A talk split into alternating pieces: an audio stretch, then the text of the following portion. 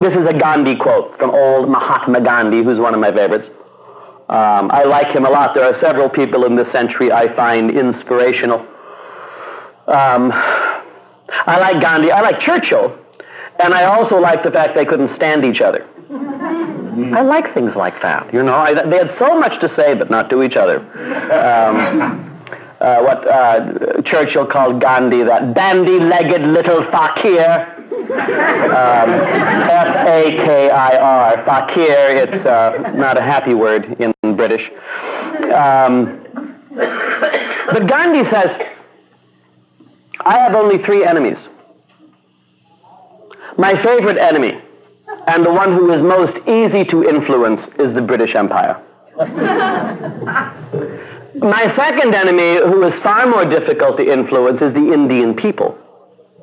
And my third enemy, and I don't seem to be able to do anything at all about this one, is a fellow named Mohandas Gandhi. The closer we get to ourselves, the harder it is to change anything. Gandhi could bring the British Empire to its knees. But as far as changing his own behavior and dealing with his own stuff, it was virtually impossible. Again, this is why most self-help programs aren't effective. If we could have changed ourselves, we would have. We really need a deep connection, or any connection, with the power greater than ourselves. Then change can start happening in our lives, but a lot of it depends on the key of self-acceptance. Self-acceptance really is the key. My sponsor, who whines and nags me a lot um, about things that I think he should just not talk about at all. Um, one of his big one of his big themes is this self-acceptance stuff. And having been around a lot of us for many many years, and being one of us, what he notices is this: when we're busy fighting ourselves, nothing changes. When we start accepting what's going on, things change. This happens, and a lot of this, by the way, it's not logical, but it, it, it's not logical, it's paradoxical. It shouldn't be this way, but it is. For instance, once alcoholics admit to their bones that they can't stop drinking, many of them get sober. That makes no sense. When I can admit to my bones that there are things about me I can't change, change starts. Suddenly, there's movement. And a lot of that is in that great gift of self-acceptance. This is how I'm put together. And from self-acceptance comes a tremendous amount of freedom. A book that taught, I'm a, I'm a reader. I'm one of those people who read. Now, sometimes I read to escape and sometimes I read to learn, and sometimes I read because I'm bored. There are a dozen reasons why I read, but I am one of those people who read all the time, and I have real strong likes and dislikes. Um, and there are all kinds of books that I, I mean, there's a long list. I mean, we can get into things like that. Um, but there are some books that really, really uh, explain things to me nicely. and one that I've read this past year and I found helpful is written by a physician named Gerald May, M-A-Y. And he's written several books. One is called Addiction and Grace. This was out several years ago. A lot of people read it. I tried reading it. I could not get past the first chapter without wanting to throw it across the little room. And I tried it two or three times, and I mentioned that to someone, and they said, well, then skip the first chapter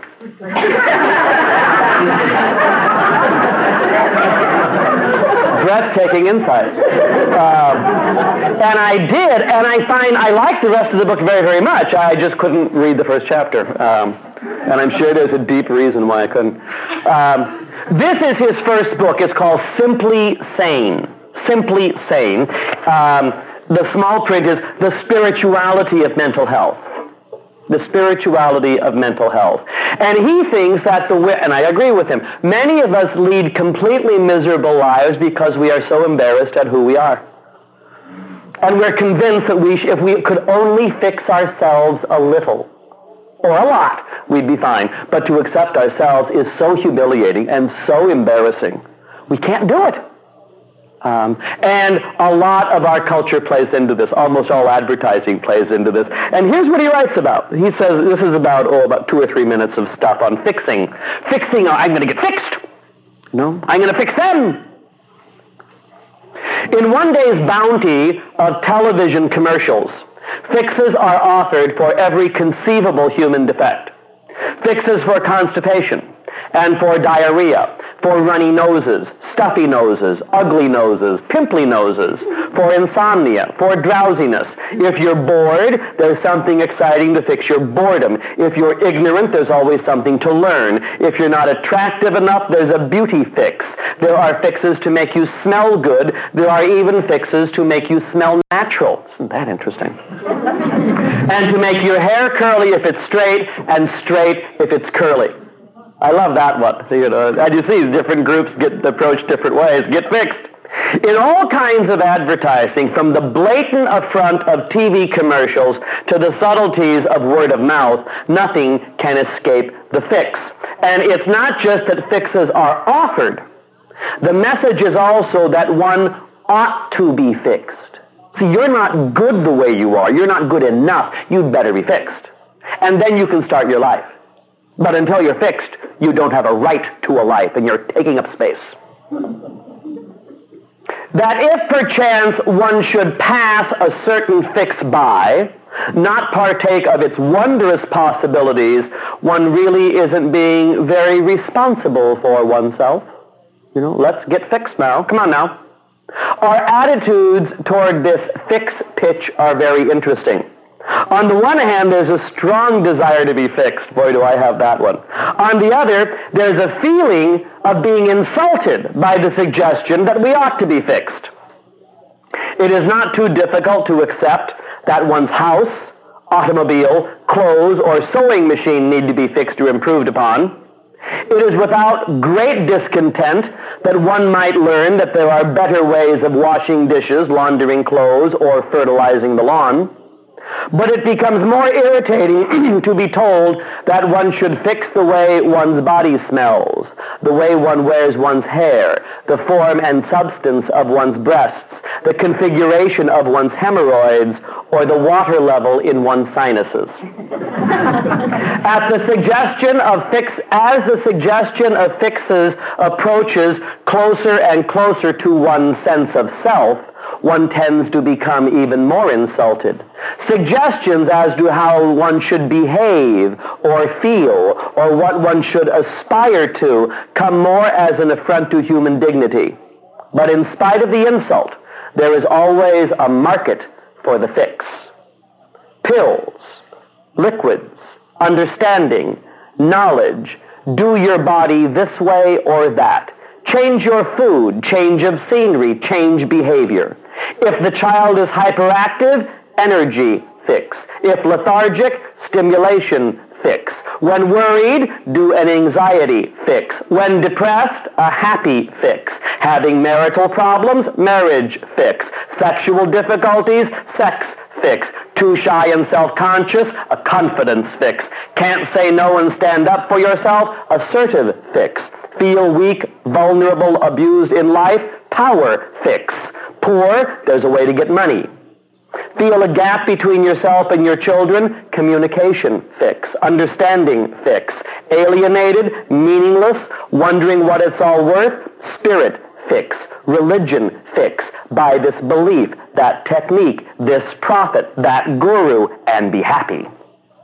Obsessed, entranced, hallucinating, preoccupied, impulsive, confused, despairing, suicidal, want to kill somebody? Mind fix. Be well adjusted, analyze, free associate, express feelings, get in touch, reenact, work it through, understand, relate, scream it out, live it out, act it out, transcend, integrate, and become whole. no wonder we're exhausted. it is a relief in the first step of the program to stand up loud and say, I'm pretty badly broken. I'm pretty badly broken. And I've tried all these uh, just this morning. And, uh, and it's not working. Um, And he says this, and, and I think this is a key insight. I mean, you can never be satisfied with who you are. Uh, there's some truth there. I mean, growth continues and life develops and there's always new stuff. That's real true. But if, if it's all because you are humiliated by who you are, unhappiness is built into the system. Looking over history, um, it seems there may be another reason why all the fixes haven't been able to fix us to our satisfaction. It appears that the more fixes that are discovered, the more there is to be fixed. You just start digging. With each improvement, the more there is to be improved upon. The unending river of fixes continues to branch and branch, forming countless tributaries, innumerable swamps, but never reaching the ocean. You can make your own analogies between this and the fix of the drug addict. Sometime at some point, sanity will have to ask, how long will this go on? Learning teaches us only how ignorant we are. That's true. Learning teaches us only how ignorant we are. At the end of three years of studying theology at the Jesuit School of Theology in Berkeley, California, which I did in the mid-1970s and got sober during that time, uh, one of my professors in the last year said, if you leave these three years of study knowing how little you know, you're in a good place.